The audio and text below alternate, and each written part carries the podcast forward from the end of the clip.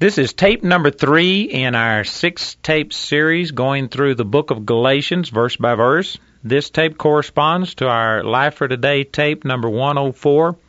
And on this tape, I cover all of chapter 3, that's verses 1 through 29. A real quick summary once again, Galatians is a book where Paul is really defending the grace of the Lord as the means to relationship with Him.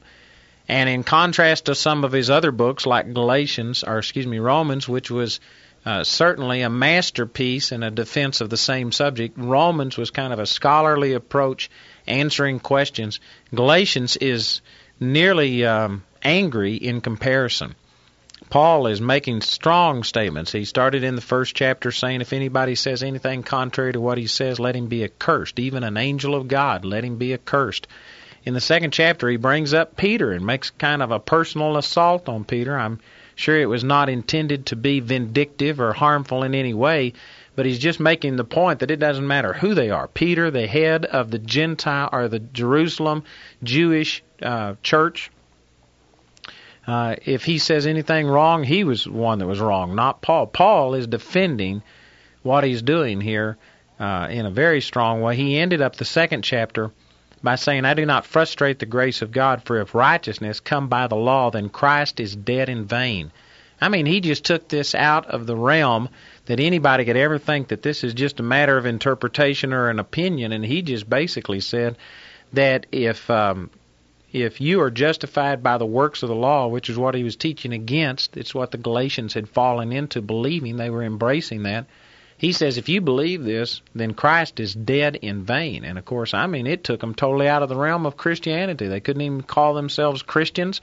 They couldn't be serving God. I mean, he made this a non negotiable subject. He made it a priority. There are some things that are not worth fighting over, there are other things that are. And apparently, Paul saw the difference between being justified by grace are justified by works as being one of those heaven and hell issues that he was not willing to compromise on.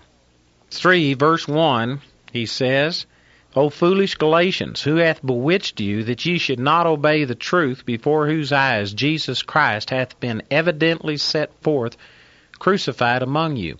I mean, Paul here had just been so overwhelmed that these Galatians could have embraced something. I mean, it's illogical that here he calls them foolish. I mean, the word here in you know that he's using, it's just literally talking about them being crazy people. The Jerusalem Bible translated this way: Are you people in Galatia mad? I mean, Paul had made no attempt at being polite in this situation. He is bringing it clear to these people that what you're doing is totally illogic. Your actions are insane. You know, he's saying that at best legalism is stupid and at the very worst, it can be considered insane, crazy, foolish. I mean, it really defies logic. If a person really understood what legalism is, that it's putting the burden of salvation upon our backs, it's removing a Savior, legalism and grace, and say, well, yes, you have to have a Savior, but you also have to be holy. But Paul had already proven this many times, like one of them that to me is very clear is Romans chapter 11, verse 6 it says you're either justified by grace without works, otherwise grace is no more grace, or you're justified by works without grace, otherwise works is no more works. He's just saying you have to be justified by one or the other, but not a combination of the two. Paul had already made that point, and so if a person understands that you have to be saved by one or the other, there can be no mixing of the two, then to go back into a system where it puts us under the burden of producing our own salvation, it's insane. Now, you might be able to excuse it if a person had never heard the gospel.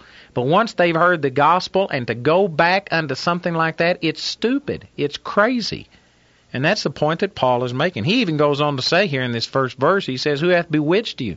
This is talking about that there has to be some demonic deception involved in this situation.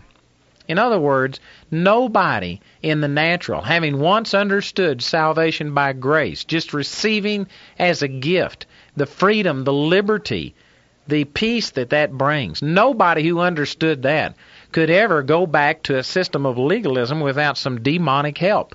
I mean, you had to be deceived to do something like this.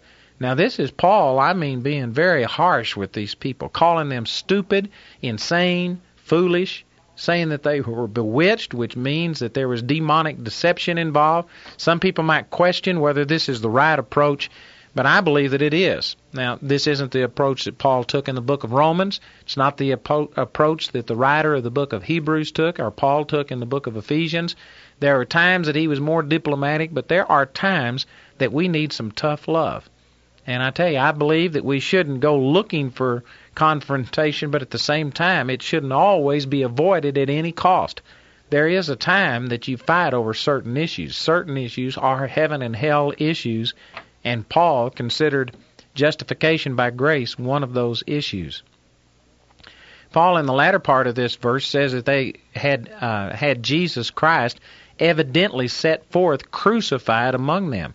And I believe what he was referring to is that the presentation of Paul of the gospel to these Galatians was so clear that it was just like Jesus died right in front of them.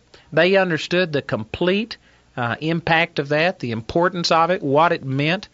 And because of this, Paul is saying, How could you ever doubt once you understood what complete sacrifice, what a huge sacrifice Jesus made? I believe that the point that he's getting across is that a person who truly understands the message of the cross, not just from a historical standpoint, but understanding that God literally came and died for us. He didn't make provision for us in principle, He didn't pay a part of the atonement. The cross is showing that Jesus paid it all. He died and bore our sins. He literally took our sins into his own body on the tree is what it says in 1 Peter 2:24. If a person truly gets an understanding of the cross, that Jesus paid this huge price for us, it should lead directly into relating to God on the basis of grace. I mean, what could we add? What penance could we do? What could we possibly add to the atonement that Jesus has already made for us? A person who's preaching that, boy, your hair has to be a certain length. You've got to wear makeup or no makeup. You can't wear jewelry. And a person who is preaching things like that, those are so trivial. Those are so minute compared to what Jesus has already done for us that a person who is caught up into legalism has missed the message of the cross. They have not understood that Jesus paid it all because he had to pay it all. We couldn't pay our own debt your own measure of holiness, you living up to some standard of religious conduct, could never compensate for your sins and make you accepted with God. And so this is what Paul is saying. He says, How could this happen to somebody that understood the message of the cross? You knew that the reason Jesus came and died and did what he did was because you were completely impotent. You were incapable of saving yourself. That's the reason Jesus did what he did. How could you ever go back to legalism?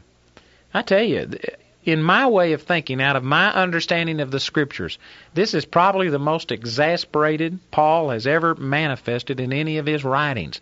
He's probably the most angry, it's the most forceful, and um, that's not to say it's wrong in any way. I believe it's needed. We need to get some of these same attitudes with people today.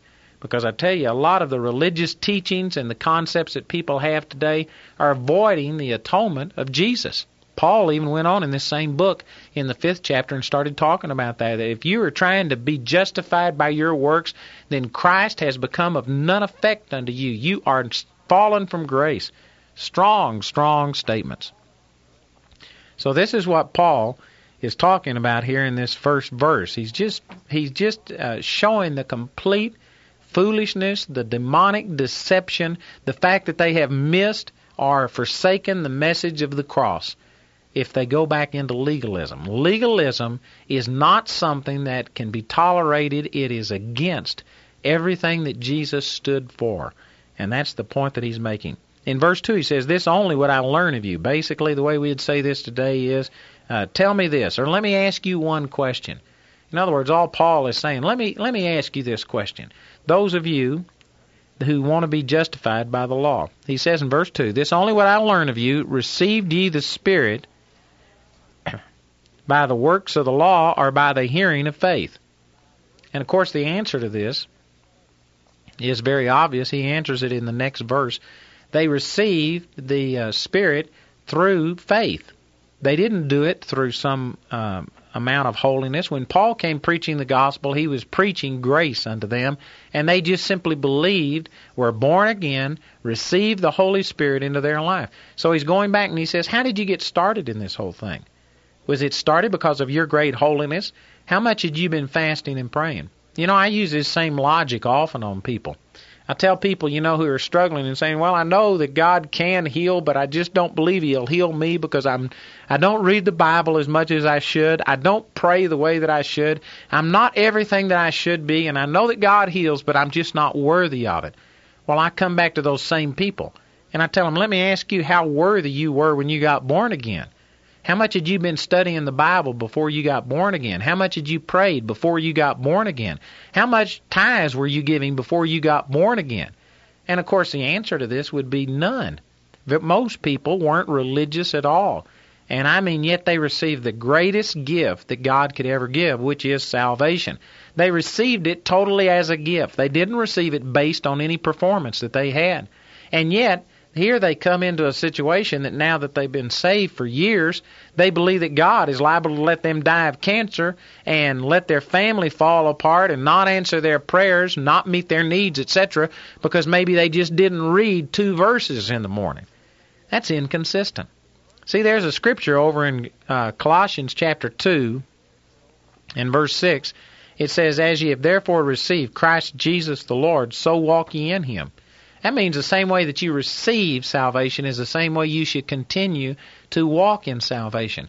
All of us would have to admit if you were truly born again, you got born again by grace and putting faith in God's grace, not by something great and holy that you did. And I believe that everybody would have to agree with that. And yet we divert we uh, divert from that, or we digress from that's the word I was trying to think of. And after we're born again a period of time, we think that now God won't move in our life if we aren't worthy of it, if we haven't done enough, if we haven't deserved it. And see, that's completely contrary to this scripture in Colossians 2 6. We receive the Spirit by grace through faith, not through some works or superior effort on our own. And he's just saying that that's the same way that we should continue to walk. you know, if you ministered salvation to the average person, if a drunk walked into your church service, most Christians would minister salvation to a drunk on the basis of grace. You'd tell him that, hey, it doesn't matter what you've done, doesn't matter how bad your life is, God loves you, God can intervene in your life, God wants to change you. And if he brought up some unworthiness on his own part, you'd say, it doesn't matter. You've got a Savior. You can just receive it as a gift.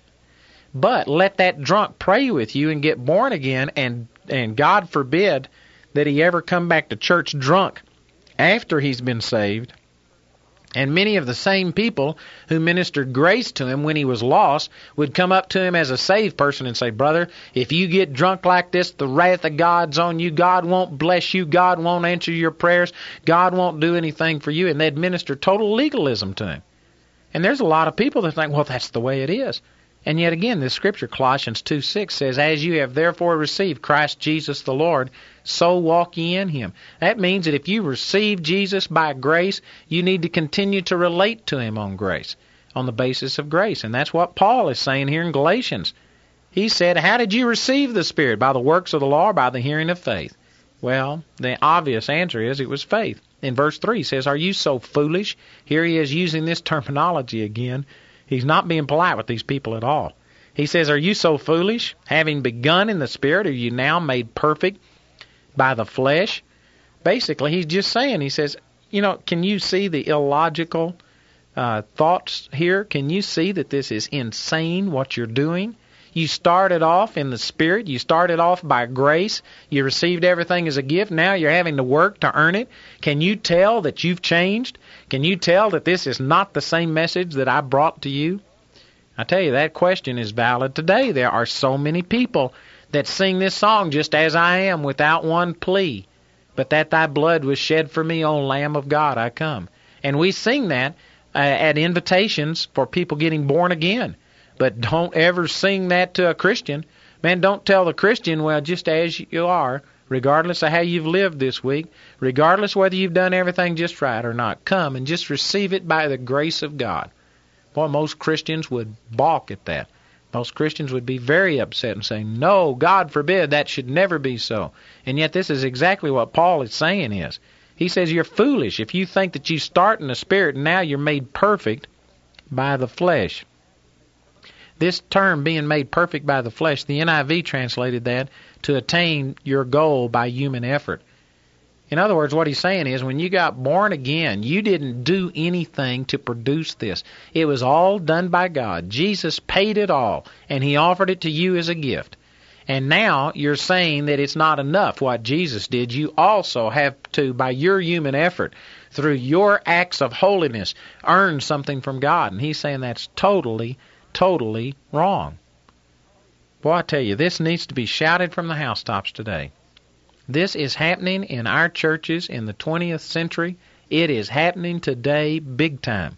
People are missing this. They are trying to produce their relationship with God. They bear the burden of that upon their own backs instead of receiving it by grace. That's the reason for disappointment. It's the reason for not having peace. Not having love is because we're trying to earn something that has already been offered as a gift. God is not going to respond to your holiness and to your goodness. You're going to have to receive it by a gift or just do without. And most Christians are doing without. Now, I'm not saying that you aren't born again. See, this is what Paul raises in the next verse. He says, Have ye suffered so many things in vain, if it be yet in vain?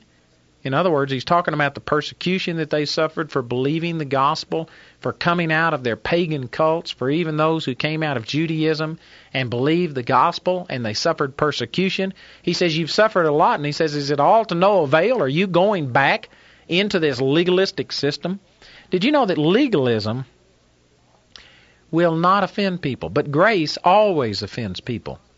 You know, even other cultures if you went to preaching just the holy, holiness standards of Christianity, and if you took Christ and believing in Him as your only means of salvation, if you it, it took that out of the message of Christianity and just preached the standard of morality that Christianity embraces, did you know you could match with other religions? They would be accepted. Matter of fact, there are entire religious movements that try and incorporate Christianity in with Buddhism, Hinduism, and all of these other kind of things, but they have to exclude Jesus as being the only way to God.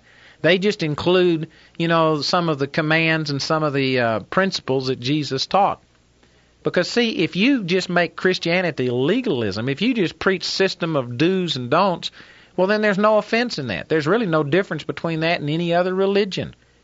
But boy, when you go to preaching grace, when you go to preaching that it's only Jesus and your faith in Him that makes you accepted and that offers any hope of ever getting any prayer answered is based on what Jesus has done. And if you preach that and say that your performance does not dictate God's response, He does not move in your life proportional to your performance, I guarantee you're going to upset people. And so this is what Paul's talking about. He says, You suffered all of these things because of grace. He says, Is it all in vain now? Have you thrown it away, if it be yet in vain? Personally, I believe that here he's referring to are that have they rejected their salvation? I don't believe that Paul thought they had. That's the reason he was writing to them and being so strong with them is because he still believed that there was hope. But he was being this strong because they were very close to this point of renouncing their faith in Christ and just making a religious system out of Christianity instead of a personal relationship and a dependence upon Christ. And so Paul was being very straightforward here. He was saying, Man, you're close to the edge. Is it all in vain? Have you passed over that point? Have you gone back into renouncing your faith in Christ? Are you going to base your relationship with God on your own works? In verse 5, he says, He therefore that ministereth to you the Spirit, and worketh miracles among you, doeth he it by the works of the law, or by the hearing of faith? There are some people that have thought that Paul here is talking about himself. Of course, when he came and preached the gospel, he certainly did work miracles among them, and uh, they make a big debate over this. I really don't think it matters. It wouldn't matter if Paul's talking about himself or anybody else. The point that he's making is that any person who is preaching the gospel with power, signs and wonders following, how does this happen? Well, the obvious answer is that it doesn't happen through their own holiness. God has never had anyone qualified working for him yet. And anyone who claims to be used of God because of their great holiness is either deceived or they're trying to deceive people. And I know that some people may be thinking, well, wait a minute, brother. I know some people that they say that it is their holiness. Well, then they're deceived or they're deceiving other people. Those people, if you were to follow them home, I guarantee you there are mistakes in every person's life. And somebody might say, oh, well, yeah, I know that they aren't perfect, but, well, see, then here you go again trying to say, well, you can't be perfect, but you got to live up to a certain standard and trust Jesus to make up the rest. That's mixing your own works, your own performance, and then letting Jesus simply be the difference between what you should be and what you really are. It's not like that. Jesus either has to be Lord of all or not Lord at all. You have to put your faith in Jesus for salvation, for everything that you're going to receive from God, or you have to put your faith in yourself, but not a combination of the two. That simply is not the way to respond to God. Boy, Paul is making some real radical statements right here.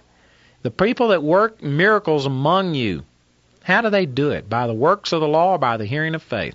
In verse 6, he answers his own question. He says, Even as Abraham believed God, and it was accounted unto him for righteousness. In other words, he's saying that the answer is it's through faith. It's not through holiness. It's not through performance. A person who relates power to holiness directly with no more explanation than that is not telling the truth. Now, there is a relationship between power and holiness, anointing and holiness, etc. God using a person in holiness. There is a relationship, but it's not because God demands that holiness. God moves in a person's life based on faith and His grace, which is unconditional, unmerited, unearned. But a person who is living in sin is going to harden their own heart towards God. Hebrews chapter 3 says that. And so you will find that a person who consistently lives in sin will not manifest the same anointing, will not manifest the same power, will not manifest the same miracles. But why? It is not because God refuses to move in their life if they have a sin or a problem. If that was true, He wouldn't use anybody because all of us have sinned and come short of the glory of God. But you'll find out that even though God's grace is the same, the Bible says that grace is activated through faith. Romans 5 2, Ephesians 2 8, etc. And so our faith is hindered when we get into sin and into immorality and things like this. It says in 1 Timothy chapter 1 verse 19, you can make your faith shipwrecked if you don't have a good conscience. And so sin will affect you. It will affect your faith. It will affect your ability to take advantage of God's grace and His goodness and His free gift of salvation, etc. But it doesn't change God's heart towards you. It changes your heart towards God. So, yes, there is a relationship between holiness and power, miracles, victory, joy, peace, etc. But it's not that God grants victory when we are holy. It's that when we are unholy, we have given place unto Satan, and Satan comes in and steals from us what God is freely wanting to give by grace. So the point is that if a person is saying that the reason I have power is because of my great holiness, or if he's saying the reason you will have power is because of your great holiness, then he is not preaching the gospel. He is not preaching what Paul preached here. Paul sees making this very clear. He says it was it's the same way that Abraham received from God. And then he quotes here from Genesis chapter 15 and verse 6. Abraham believed in God and it was counted unto him for righteousness. so Paul is saying that it was faith that worked in Abraham's life, and that's the same way with anybody else who comes preaching the gospel and working miracles. In verse 7, he says, Know ye therefore that they which are of faith, the same are the children of Abraham.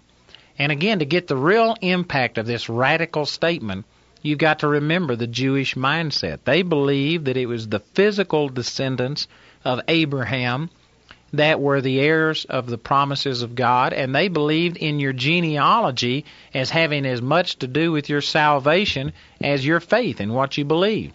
And so this was a radical statement for them. Paul was saying that those who are walking in faith are the true children of Abraham. And he goes on in this same chapter to expound on this and uh, talk about how that those who are of the seed, singular, talking about Christ, are the true children of Abraham, and it just gets worse from the Jewish mindset, those who were trusting in their genealogy for their salvation.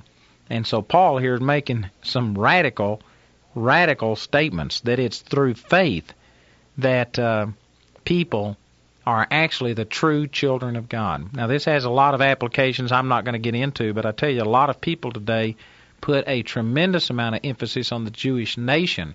And I do believe that the Jewish nation has a specific place in history and in prophecy. And I believe that a lot of God's dealings are dealing with the Jewish nation.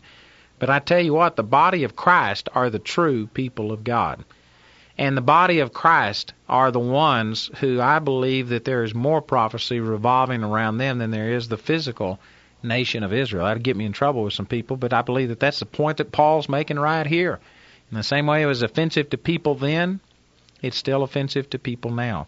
In verse 8 it says, In the scripture, foreseeing that God would justify the heathen through faith. Again, what a radical statement. Justify the heathen. Again, the religious mindset says no, heathen people can't be justified. It's the holy people that are justified. No, this says that he justifies the heathen. Same point that was made over in Romans chapter 4 verse 5 where it says that he justifies the ungodly.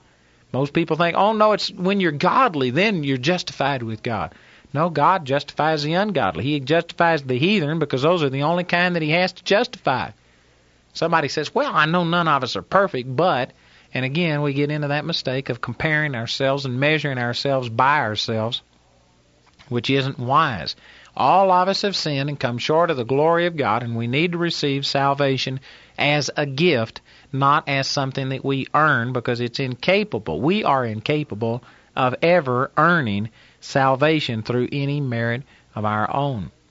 So this scripture, it says that the scripture foreseeing that God would justify the heathen through faith, preached before the gospel unto Abraham, saying, In thee shall all nations be blessed. Now this is making reference to that in the Old Testament scripture, uh, the gospel was preached unto Abraham. Now, if you look these passages of Scripture up, like Genesis chapter 12, verse 3, and there's a lot of places where it says that in you shall all nations of the earth be blessed. Some people would have a hard time understanding how the gospel was contained in that.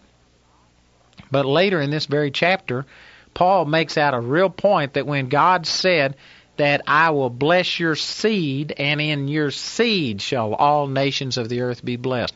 Paul makes a major point out of the difference between saying seeds plural and seed singular. And so it may have been a little bit subtle for some people. Some people may have missed this, but Paul brings it out through the inspiration of the Holy Ghost that when he said, In your seed shall all nations be blessed, he was talking about through Christ shall all nations be blessed. And the scripture, uh, in kind of a subtle way, but now that we have the revelation of the New Testament, the the uh, veil has been taken away. It's very clear to see now. But the scripture was preaching before the gospel. It was saying that there would be a Savior, that would be this seed, the seed of Abraham, not the nation as a whole, not every physical descendant, but the spiritual seed, the one who came walking in faith and was a true descendant of Abraham, that they would have all of the promises made to them and to that person, which is Christ the Messiah. He would obtain salvation for us, and through Christ, even the Gentiles would now be brought into the family of God. Now, that is a radical concept. It was there, present in the Old Testament. It was just somewhat hidden. It took the revelation of the Holy Ghost to bring it forth. And that's what Paul is bringing out right here. So it is true that the gospel was preached unto Abraham. He didn't necessarily have all of the conditions of it. I don't believe he understood that the Messiah would come and be born as a baby, that he would grow up humbly, that he would probably bear our sins and die on a cross. He may not have had the details of all of this, but he knew that somehow through his seed, singular, that God was going to redeem the world and make it not only the God of the Jews, but also the God of the Gentiles. And so that's what this is all referring to. In verse 9 it says, So then they which be of faith are blessed with faithful Abraham. The only way for anyone to ever partake of Abraham's blessing was by faith. Some people have misinterpreted it that it just came automatically to physical descendants, but you can show through Scripture that that wasn't true. You can show that the physical descendants of Abraham had terrible things happen to them because they got out of faith and they got in to trusting in their own goodness and renounced their faith and their covenant in God. It's only by faith that anybody has ever partaken of the covenant of Abraham, and it's only through faith in the Lord Jesus that we partake of it now. In verse 10, Paul brings out a tremendous truth which it those who preach legalism and works as the means of relationship with God always fail to mention this point. He says in verse 10, For as many as are of the works of the law are under the curse, for it is written, Cursed is everyone that continueth not in all things which are written in the book of the law to do them. In other words, he says those who are under the law, those who are trying to relate to God based on their own performance, if you think that you have to be worthy to receive from God, then you are under the curse of the Old Testament law. Somebody might say, well, what's the curse of the Old Testament law? Well, he quotes it here. He goes back to Deuteronomy chapter 27 and verse 26, and the background of this scripture is that he divided the Jewish nation into two parts. He had part of the nation stand on one mountain and part of the nation stand on another mountain. And he had the people pronounce a blessing from one mountain and a curse from the other mountain. The names of these two mountains were Mount Gerizim and Mount Ebal. You can see this in Deuteronomy 27, verses 12 and 13. The tribes that stood on Mount Gerizim blessed the people if they would keep all of the precepts of the law. The tribes that stood upon Mount Ebal cursed the people if they didn't continue in them. And so you'll read this here in the 27th chapter, and then the last verse of that chapter says, Cursed be he that confirmeth not all the words of this law to do them. See, the real problem with legalism and trying to earn your way to God is that even though you may do certain things and you may improve, you can never do everything. You'll never be perfect. And yet the law says you have to be perfect. It says, Cursed is the one that confirms not all the words of this law. And nobody can do everything perfectly. The very next verse, Deuteronomy chapter 27, I mean chapter 28 and verse 1 says, And it shall come to pass, if you hearken diligently to observe to do all the words which I command thee this day. Notice that it says all. And then some people preach Deuteronomy 28 and says, "Boy, if you'll just do the word of God, then these blessings will come upon you." Nobody can ever fulfill Deuteronomy 28:1. You have to do everything, all.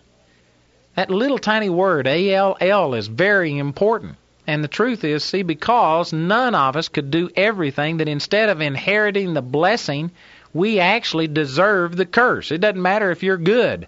Doesn't matter if you're holy. You aren't as holy as God is. You've fallen short of His standard.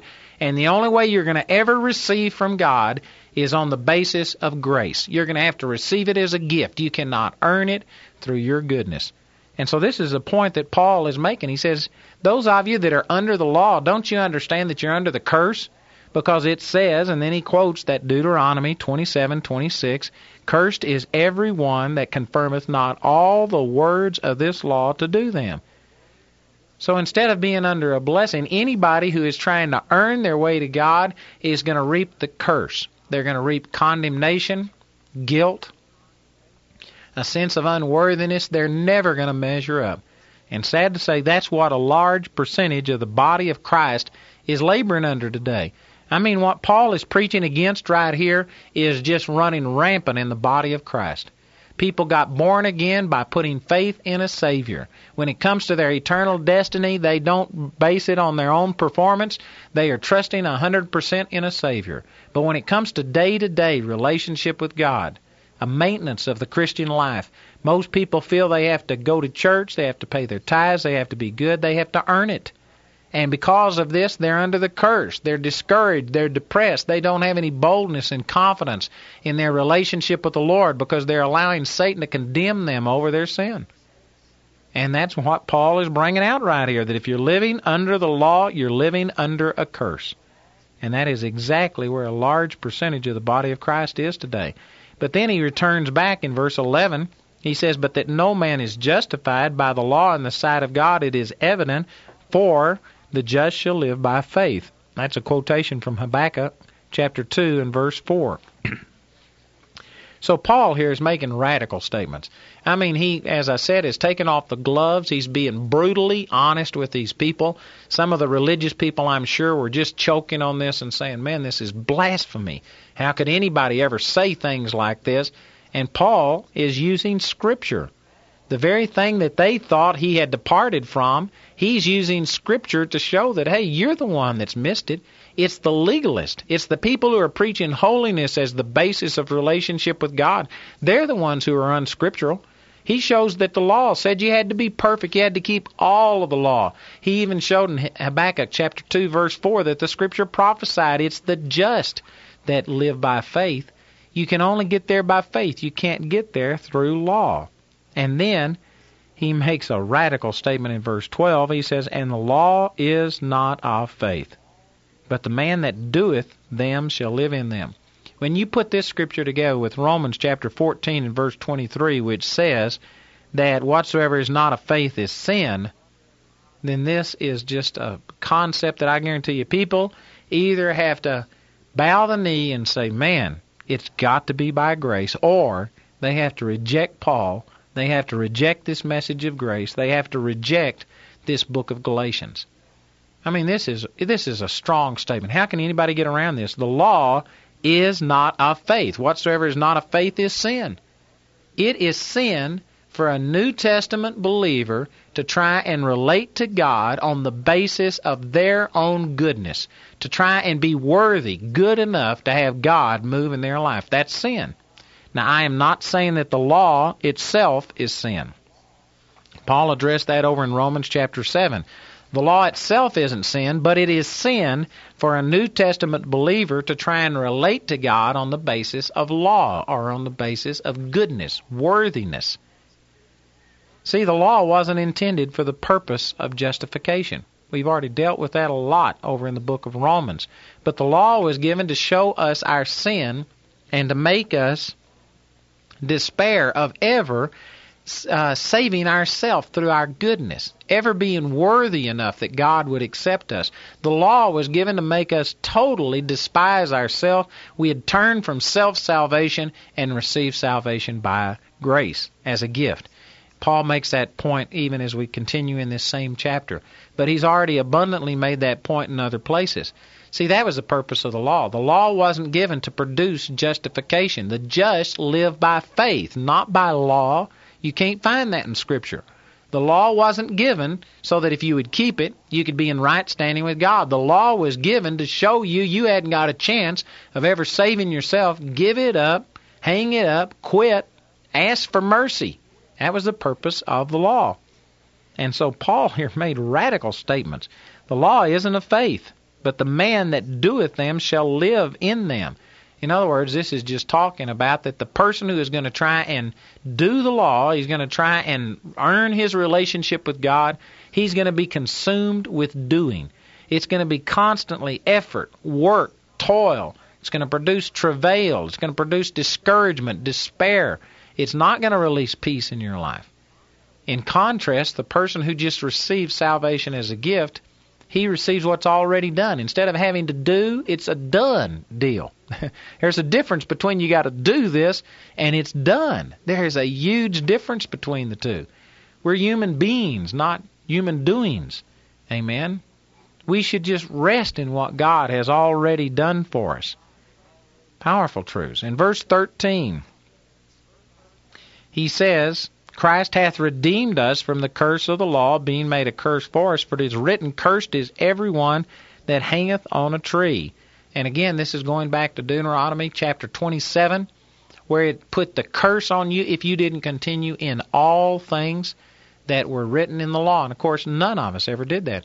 So every single person that has ever breathed, except Jesus, uh, was under the curse of the law because they have fallen short of its standards.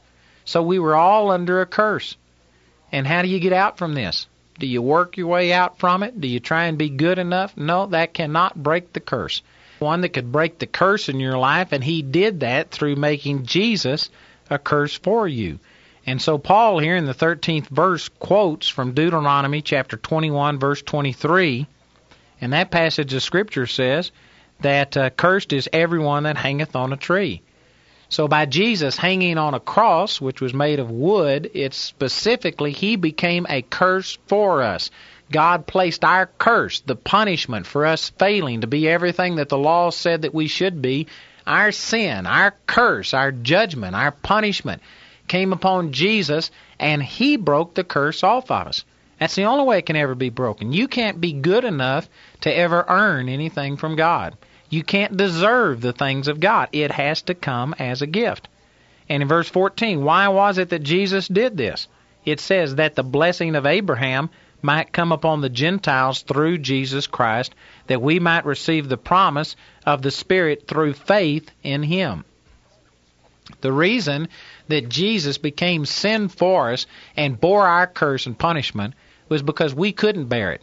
The only way we could have ever satisfied the demands of God for our sins was to literally go to hell and stay there for all eternity. And God didn't want us to do that. So, what's the only other alternative? It's for Jesus to bear our sins and become a curse for us.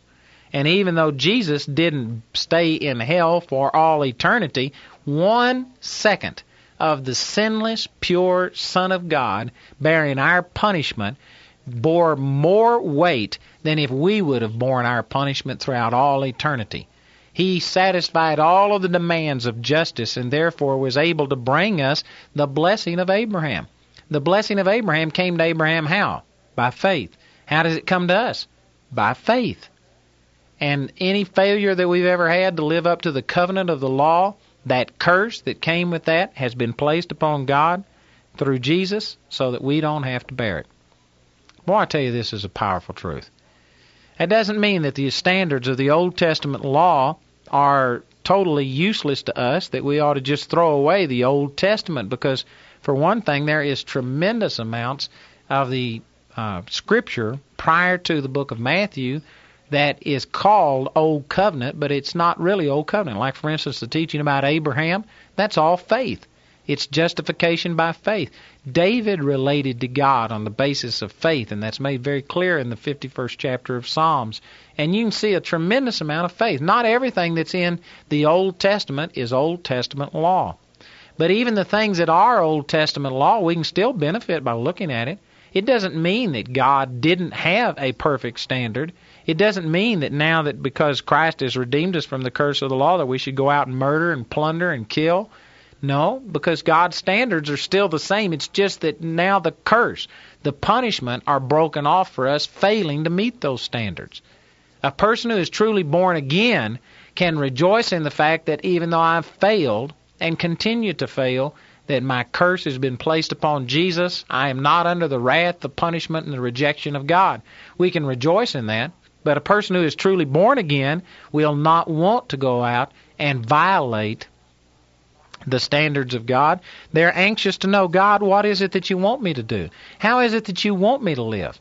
And so we can turn over to things like Exodus chapter 20 and read that thou shalt not kill. And we can see the wisdom behind that. We can read that you shall not bear false witness. You don't covet things. And we still profit from it. But if you ever fail in those areas, don't come under the curse and under the judgment. Christ redeemed us from that.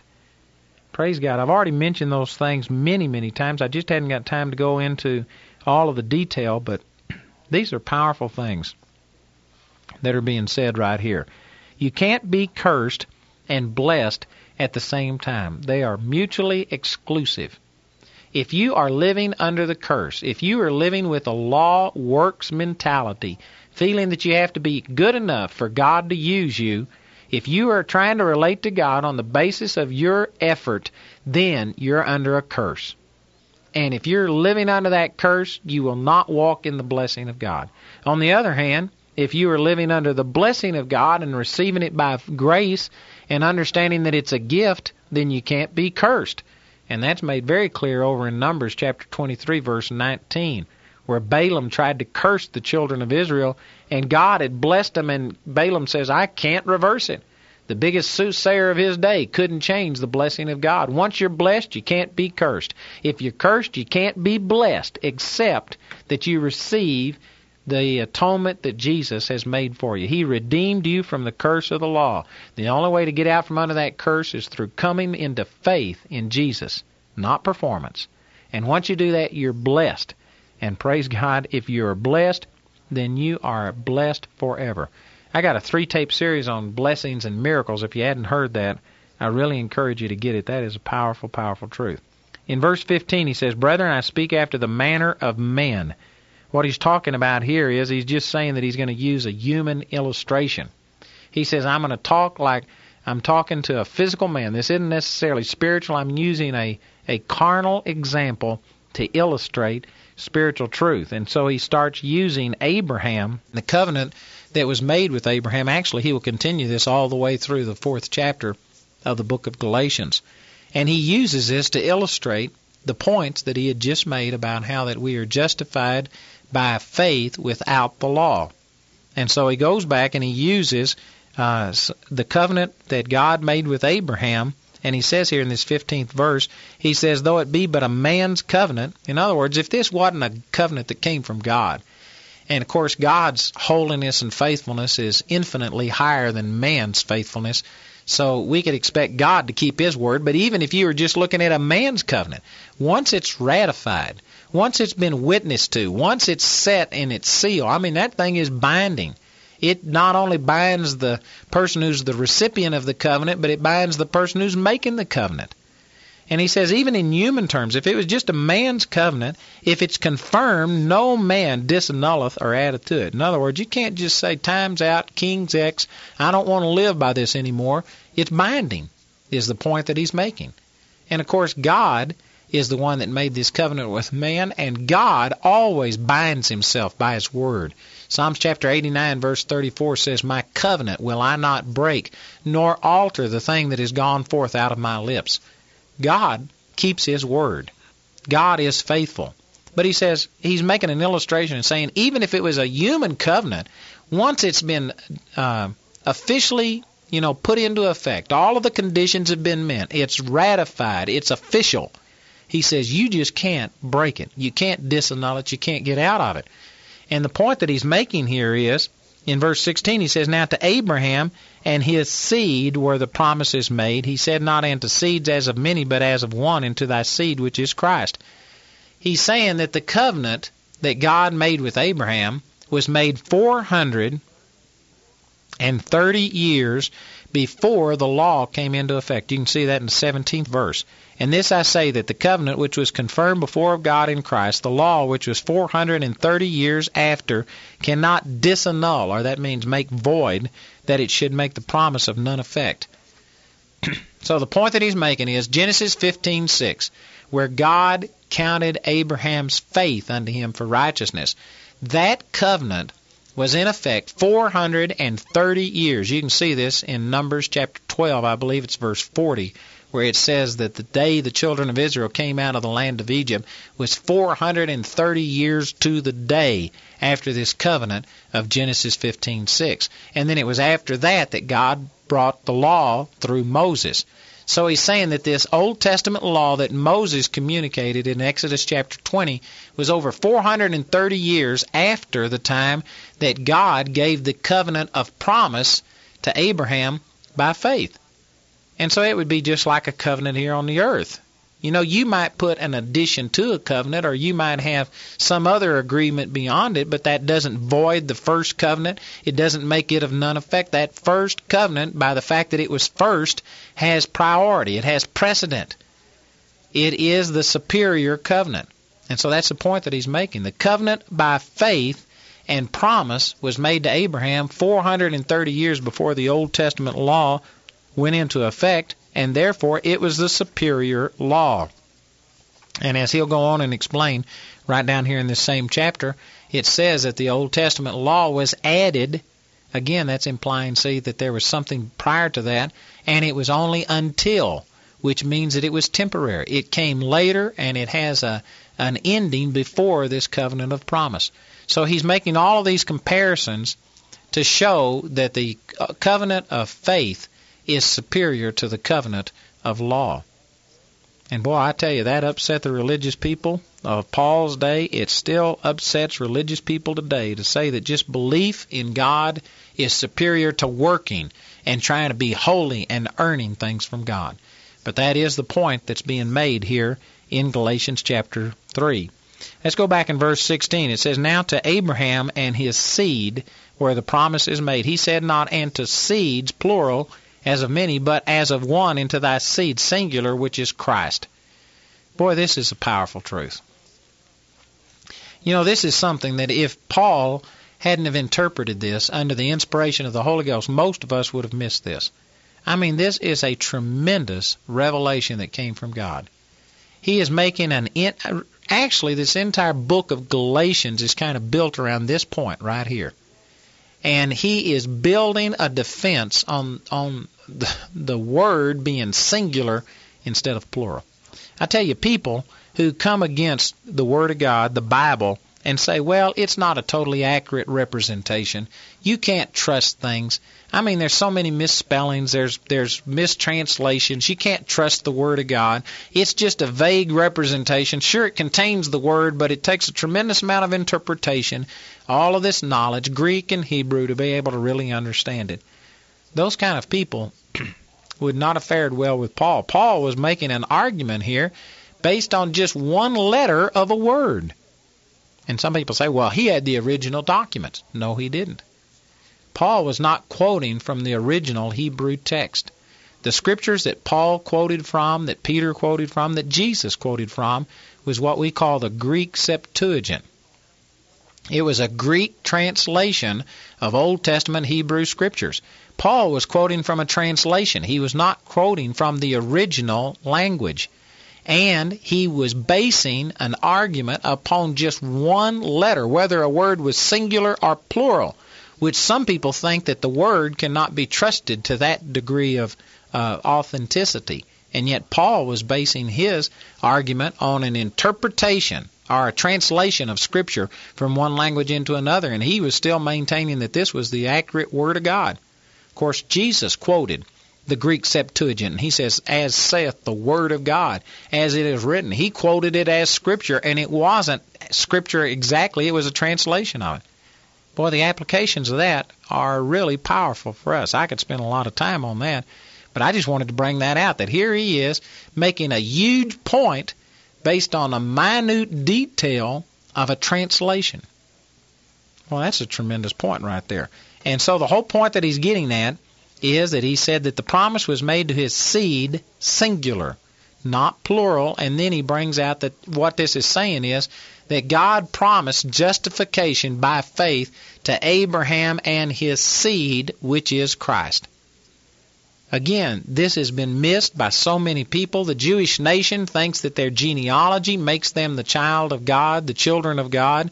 The scripture here is saying, no, it's not your physical genealogy, it's whether you got the same faith as Abraham. People who have the same faith as Abraham, they are the children of God. That's what it said in verse 7. In verse 9, it says, Those which be of faith are blessed with faithful Abraham. Faith in Christ makes me more united with Abraham than a physical Jew. Even though I'm a Gentile, it is not my nationality. Ju- uh, Judaism is not my religion. The Jewish nation is not my nationality. And yet I am more Jew because of my faith in Christ than a person who is a physical descendant of, of uh, Abraham and rejects faith in Christ. And boy, I know that that's going to set some people off. There are people be upset with that, but that's what Paul is saying right here. This is the whole point that he's making. If a person is upset with me saying that, well, then you'd be upset with Paul if you really understood what's being said here in Galatians chapter 3. And I can guarantee you this mightily upset the religious people of Paul's day. That's the reason that he was put in prison and they tried to kill him and took oaths saying that they wouldn't eat, they wouldn't do anything until they had killed him because they were violent because of statements just like this. Paul is saying that the promise wasn't made to Abraham and his physical descendants, it was made to Abraham and his spiritual descendant, Christ. And anybody who puts faith in Christ then is an heir of that promise and is actually more a part of the covenant than the physical descendants are. That's the point that he's making. Boy, this is a tremendous truth. Tremendous truth. In verse 17, he says, This I say, that the covenant that was confirmed before of God in Christ, the law which was 430 years after, cannot disannul that it should make the promise of none effect. Here's the way that the Living Bible paraphrases this verse. It says, Here's what I'm trying to say God promised to save through faith, and God wrote uh, this promise down and signed it could not be canceled or changed 430 years later when God gave the Ten Commandments. If obeying those laws could save us, then it is obvious that this would be a different way of gaining God's favor than Abraham's way, for he simply accepted God's promise. Well, that's a pretty good paraphrase. That's that's basically the point that he's making right here. And it's a tremendous point. How does a person get around this? A person who says, But I believe you got to be holy and you got to keep all of these precepts of the law, and if you don't do all of these things, God won't accept you. Well, then how do you rationalize Abraham? Abraham didn't keep those precepts of the law. As a matter of fact, I brought this out when I was in the book of Romans. But Abraham broke the prom- the commandments of Leviticus chapter 18, where it says that a man cannot marry a half sister. And if a person does marry a half sister, it's an abomination that is punishable by death. That person has to be cut off from their people. Well, Abraham married a half sister. He was living in something that later, under the law, was called an abomination. He was not holy in that respect. How could he be justified with God? It's by faith. Abraham lied about his half sister Sarah being his wife and was willing to let another man commit adultery with him with her and he was not willing to let this happen just once. He did it twice. I mean, that's wrong. Abraham did some things that were wrong. I'm not trying to criticize the guy. I'm just saying that Abraham wasn't perfect. Abraham didn't inherit the promises of God and get God's favor because of his great holiness. He did it because he was a man of faith. And he had faith even though there were weaknesses and frailties in his life. And I know that there's some people that can't handle that. But that's what the gospel is. And this is the reason that Paul is bringing these things out. He's saying, Can't you see this? How are you going to deal with Abraham? I mean, the Jews trusted that Abraham was the foundation of their whole faith and nation. Abraham was the great patriarch. Nobody was greater than Abraham. And here he is saying, well, then you aren't following the example of the founder of your nation. You aren't following the example of the founder of your faith you aren't following his example at all because Abraham was justified by faith 430 years before there was a law to follow. You know, it was inconsistent. It was illogical. It is not accurate. It is not a, a true interpretation of Scripture. And Paul was just making this point so clear that, again, people had to just go with their traditions and their things that had been taught them, or if they went with Scripture, they had to renounce those traditions and humble themselves and receive relationship with God through faith. In verse 18 it says, For if the inheritance be of the law, it is no more of promise, but God gave it to Abraham by promise. The law came 430 years after the covenant of promise with Abraham. So which one had the greater authority? Well, the one that came first. The covenant of promise was superior, and then in the next few verses, he begins to get into the fact that the Old Testament law came later, 430 years later, and it was added. That means that it was an addition, it was after the fact, and it was only temporary. All of these statements that were so contrary to putting faith in the law as our way of relating to God, then the logical question that would arise is brought up here in the 19th verse. He says, Wherefore then serveth the law? And this would be a logical statement. Some people think, well, boy, Paul, you're against the law. You're saying that it, the law is not a faith and all of these things that you've said. Well, then why did God even give the law? And Paul makes some of the clearest presentations of anywhere in Scripture that I'm aware of about what the real purpose of the law was, right here in Galatians chapter 3. He says it was added because of transgressions till the seed should come to whom the promise was made, and it was ordained by angels in the hand of a mediator. So he uses two words here in this 19th verse. The word added and till, I believe, are very significant. First of all, when he says that it was added, this is in reference to the fact that the covenant of grace or promise that God had made with Abraham in Genesis 15:6 had already been in effect for 430 years before the law came. So the law was an add-on. It was an addition, and an addition never has the same effect, the same power as the original document. And so uh, that's quite a statement right there. And then he also says that it was added until the seed should come. And of course, in verse 16, we see that that seed was Christ. So basically, the law came 430 years after the covenant of promise, and it was only temporary until Christ should come. Now, that's a radical statement that most legalistic people, people who preach that you have to live holy and it's your performance, and if you aren't worthy, God won't move in your life, answer your prayers, etc. People who preach that, it's a totally radical concept to them that the law is not still uh, in effect today. Function of the law, but it is certainly not for the purpose of justification. Uh, the scripture says in 1 Timothy chapter 1 verse 8 it says we know that the law is good if a man use it lawfully. In other words there is a right and a wrong use of the law. Verse 9 says knowing this that the law is not made for a righteous man. 2 Corinthians chapter 5 verse 21 says that when we get born again we become righteous. Ephesians 4:24 many scriptures make that point. So uh, the law is isn't made for the born again Christian. For the lost person, for a person who is outside of the covenant of God, there is a purpose of the law. And that purpose is to show them their sin, to make them despair of self salvation, and to make them wait on uh, salvation to come from God. But the law does not have a purpose for the person who is in Christ.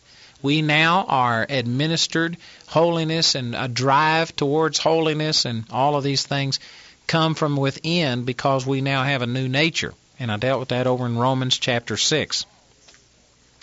So anyway, Paul here is saying that the law was only temporary until Jesus could come, the pro- the one to whom the promises were made, and it was ordained by angels in the hand of a mediator. And of course, this is talking about Moses. The word mediator literally means to be in the middle or midst. It is one who meditate or mediates between two parties with a view to producing peace. That's from W. E. Vines. And so a mediator here is just talking about Moses. Moses was this mediator, the go between, the one who was in the middle between God and the entire Jewish race when the law was given. So Moses was that mediator. In the New Testament, Jesus is the mediator between God and man. And it says that in 1 Timothy chapter 2 verse 5 that there is only one mediator between God and man, the man Christ Jesus. So the New Testament mediator Jesus was a go-between between God and man. But there are some big differences between the mediation that Moses gave under the Old Testament law and the mediation that Jesus gives under the New Testament. The 20th verse, see, brings part of this out. In verse 20 it says, Now a mediator is not a mediator of one, but God is one. Now that sounds kind of confusing here. I, for a long time I thought, what does this mean? Well, the word mediator, once again, it implies a person who is mediating between two parties who are in conflict with each other. In other words, if I had an argument with you, then I couldn't be a mediator between us because see a mediator is is a third party is the terminology that we would use today. There has to be a third par- party involved. You couldn't mediate between me and you. I could not be the mediator between you and me because I would tend to represent only my own view, or I would certainly be prejudiced towards my own view. And so you would never consider one of the parties who is in dispute to be the mediator in a situation. You always bring in a third party person. And so that's the way the mediator is. See, Moses was a mediator, and he was, even though he was human, he was standing in the gap between God and man. He wasn't the typical human. And so he was a mediator, but it was tainted in that respect. How could he accurate, accurately represent God in this mediation because he didn't really know God's side. He, at his very best, was still human and fraught with all kind of uh, inadequacies. But see, when Jesus came, there was a big difference between Jesus and Moses because Jesus was uniquely qualified to mediate between God and man because Jesus was God, but he was also man. Therefore, by experience, he had a real insight on God's perfect holy nature, plus he had an insight on man's frailty and all the problems and temptations. Scripture says in the book of Hebrews that he suffered all temptations. He was tempted in all points, like as we are, yet without sin. So Jesus was really different than Moses in the sense that he was uniquely qualified to represent both parties in a way that no mediator ever has been. But Jesus also, some people could say, well, again, Jesus and God were one. How could he accurately do it? It was because of his unique nature in the sense that he was he was one with God, but he was also one with man. Jesus was just a totally unique mediator. And that's what this 20th verse is referring to. It says, Now a mediator is not a mediator of one. In other words, he's saying, How can you be a mediator if uh, you're one of the disputing parties? But God is one. In other words, he's bringing out the point that Jesus was God, and yet he was the mediator between God and man because he was unique in the sense that he was God and he was man at the same time. Jesus also did something that no other mediator could do. Most mediators, all they can do is actually make suggestions. Sometimes they have binding arbitration, but the mediator really doesn't have the power to uh, do anything else. It's up to somebody else to enforce it. But see, Jesus not only came, presented the solution, but then he became the solution. The real dispute between God and man was this sin. And Jesus took sin in his own body, suffered for us, paid the debt completely, and then he didn't only do that, that would have been wonderful, but then Jesus actually rose from the dead and enforced his own provision, his own payment that was made to settle this dispute. He rose from the dead to stand there, and anybody who ever wants to bring up any of the past sins that we've ever committed, Jesus is now alive from the dead to stand there and intercede for us. Praise God. Because of this, see, Jesus is the surety of a better covenant, a better relationship with God. He mediated between us and God, and God. He actually became our sacrifice that produced the atonement, and now He ever lives to enforce the mediation that He arbitrated for us. Praise God. I tell you that is a powerful statement. So when it says that now a mediator is not a mediator of one, but God is one, that's talking about that this is not the typical mediation. Uh, because Jesus was God, but he was also man. It's just pointing out that this was really a miraculous thing that God used his own son to be the mediator between God and man. In verse 21, Paul returns back to that question he began in verse 19. He's once again saying, Well, then what is the purpose of the law? Verse 21, he says, Is the law then against the promises of God?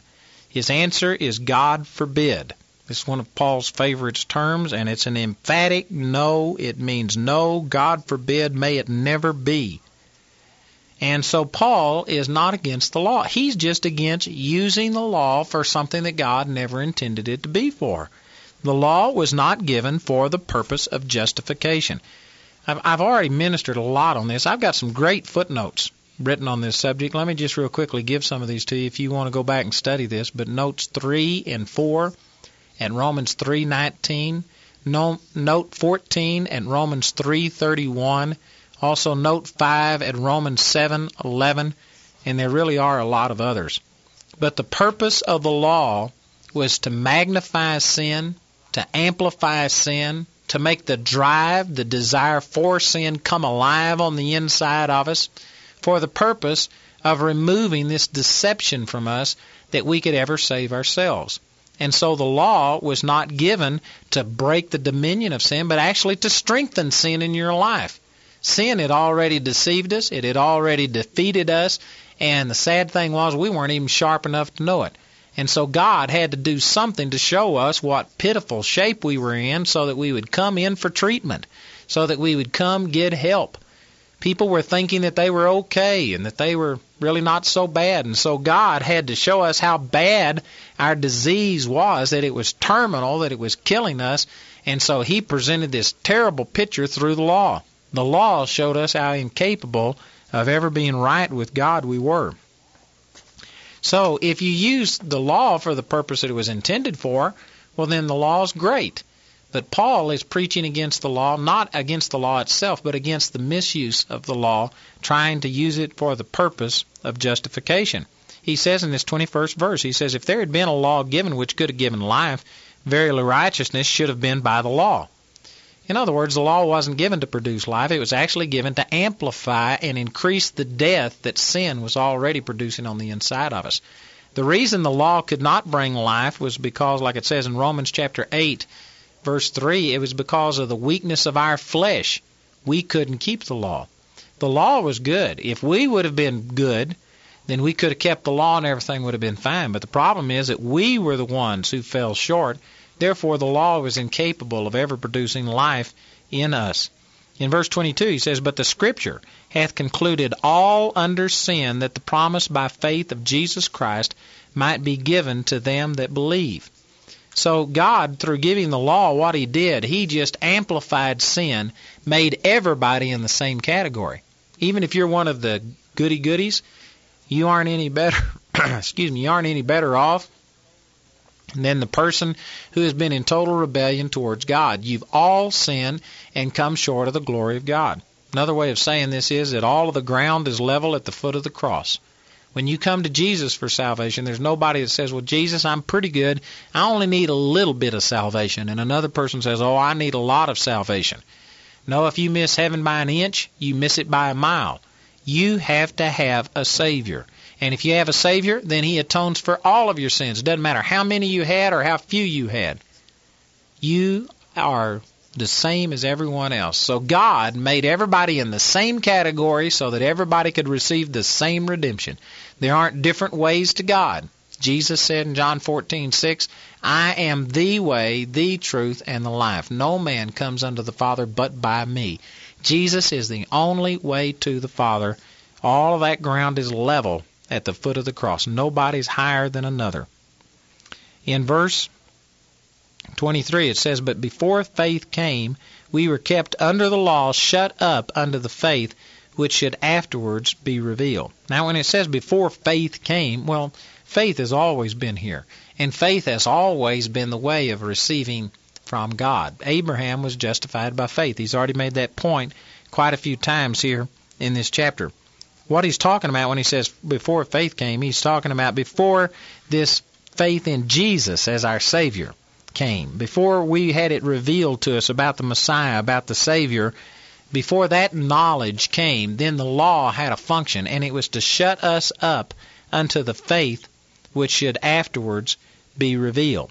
This word shut up here is talking about like a jailer imprisons a person and keeps them under their guilt and condemnation. That's what that word literally is referring to a jailer imprisoning somebody. And this is the way that the law was. The law imprisoned us under guilt and condemnation, a, a terrible loathing of ourselves. That was the purpose of the law was to make us hate ourselves and recognize that we couldn't save ourselves. And the only way to ever get delivered from that type of guilt and condemnation is to have Jesus release us from the harsh imprisonment of guilt and condemnation. Praise God. That was what the law was the law, it goes on to say it was a schoolmaster. But see, the, the law was a harsh schoolmaster. It was a jailer. It was somebody who's told us the right things, but with no mercy, no pity. It was ruthless. And man, it ministered condemnation and guilt. You know, this shut up also is, if you could just picture right now a person who was trying to get to God and they realize that their life was a mess. And so what they do, they say, well, I'm going to turn around. I'm going to turn over a new leaf. I'm not going to head in this destructive path anymore. I'm going to start being holy and good. And so they turn around and go in the opposite direction. And here's the law, just like a huge wall that is so tall you could never scale it, you could never get over it.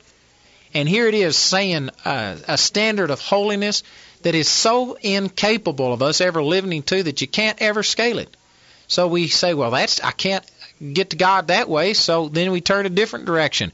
And here's the law again, just like a wall in front of us with such a holy standard of perfection. We can't live up to that either. So here we are turning a total 360 degree circle, and everywhere we turn, the law is just like a wall that has shut us in. There is no way to go except up. We just have to look up and say, God, if this is what your standard of holiness is, have mercy on me, a sinner. That was the purpose of the law, to shut us up so that the only way we could look was up. That was the purpose of the law. It was not given to provide you a way to God, but rather to block any other avenue of self salvation, any deception that you could ever get saved any other way except through God. It was given to magnify sin and make it so big that you could see you could never obtain, you could never climb over these barriers. You were incapable of saving yourself. Boy, that is powerful. To me, that really ministers to me. That was the purpose of the Old Testament law. It says in verse 24, Wherefore the law was our schoolmaster to bring us unto Christ, that we might be justified by faith.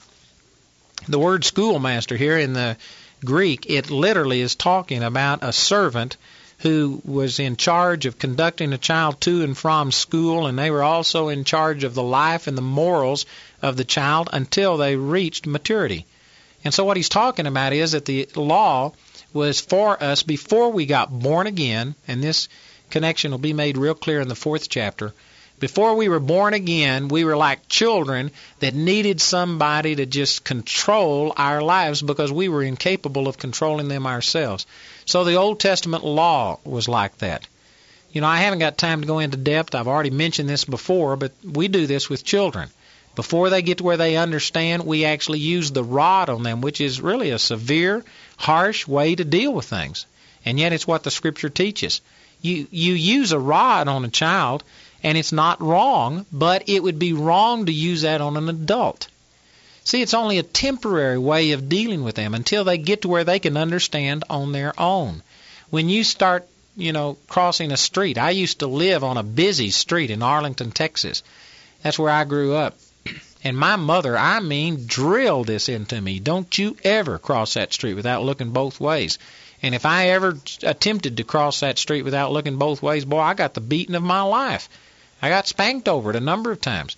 So when I was a child, my whole motivation for looking both ways was so that I wouldn't get a spanking. But really, that wasn't the point. The real reason for looking both ways is so you won't get run over. Now I'm grown, and my mother no longer is going to spank me if I cross the street without looking both ways. But does that mean that I no longer do it because there's no punishment? No, the punishment has been removed, but I still look both ways because it'll save my life. It's wise. It's the smart thing to do.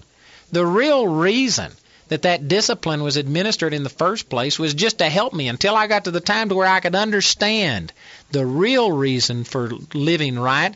I was motivated out of fear. Now I'm motivated out of a sense of wisdom and knowledge of what's right.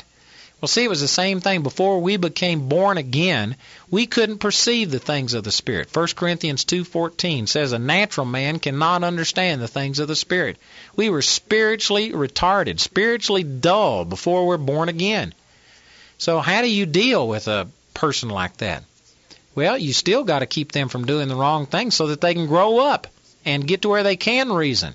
How do you ever get to live that long when you're just brain dead spiritually? You have no spiritual wisdom and knowledge. Well, the Old Testament law was there to just punish you, and so you, we did things out of a fear of punishment, a fear of being caught.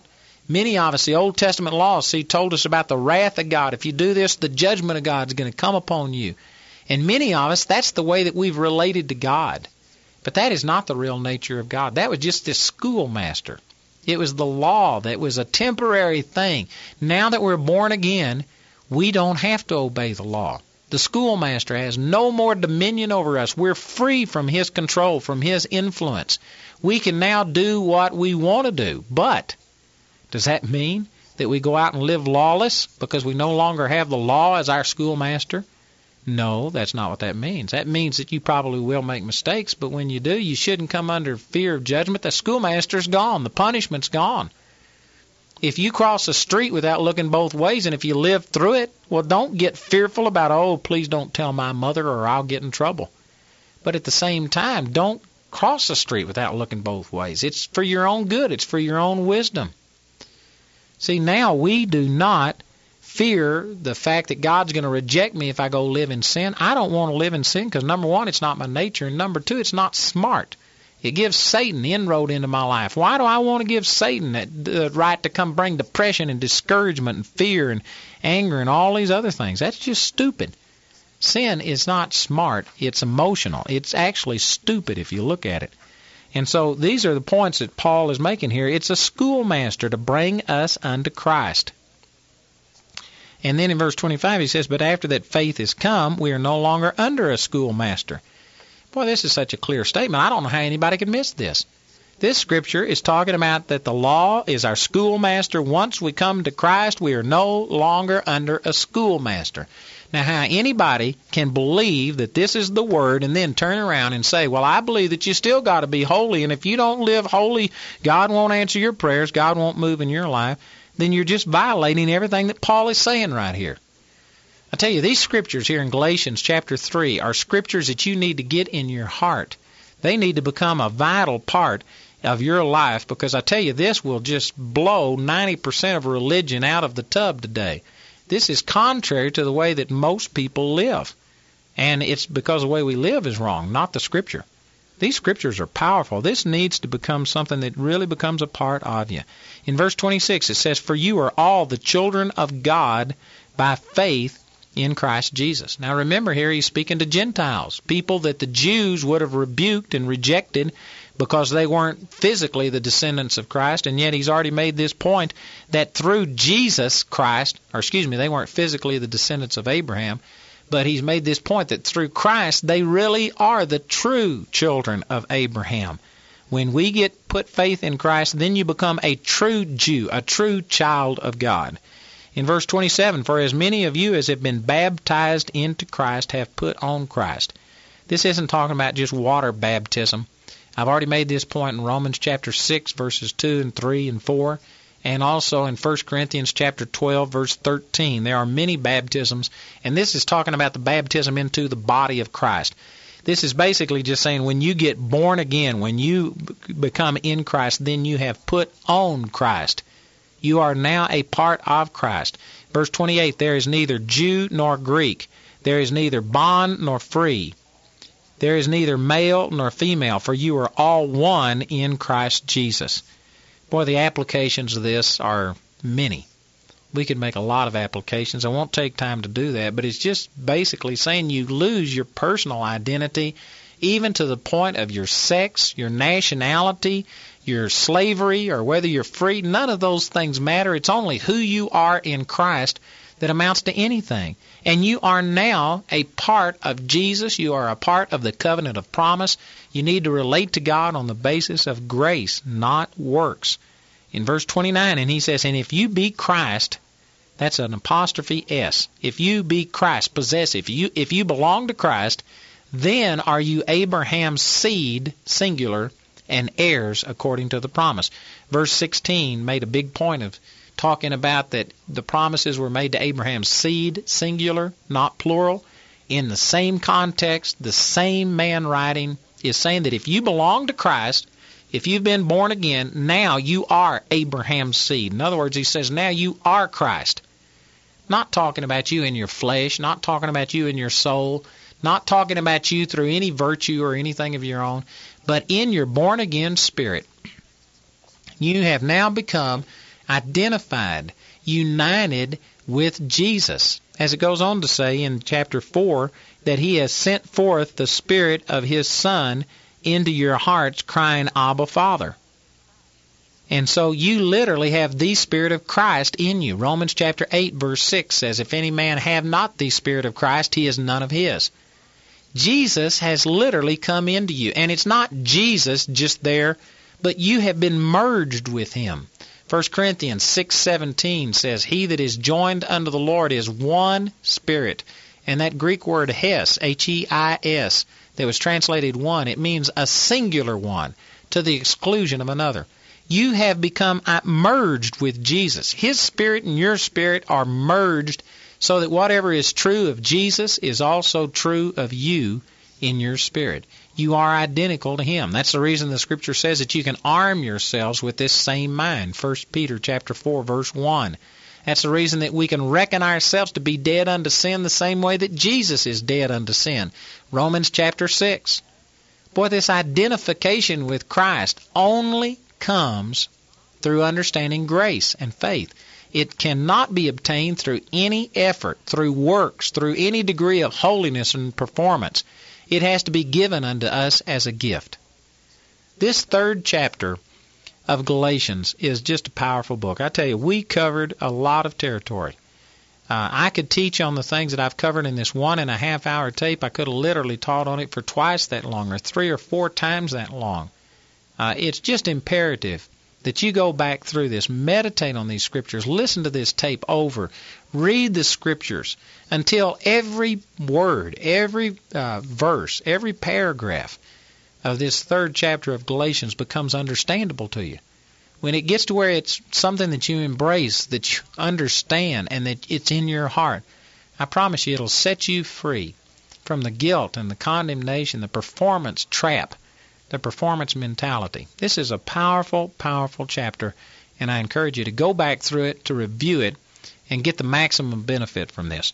We'll continue on our next tape uh, starting in Galatians chapter 4 and verse 1.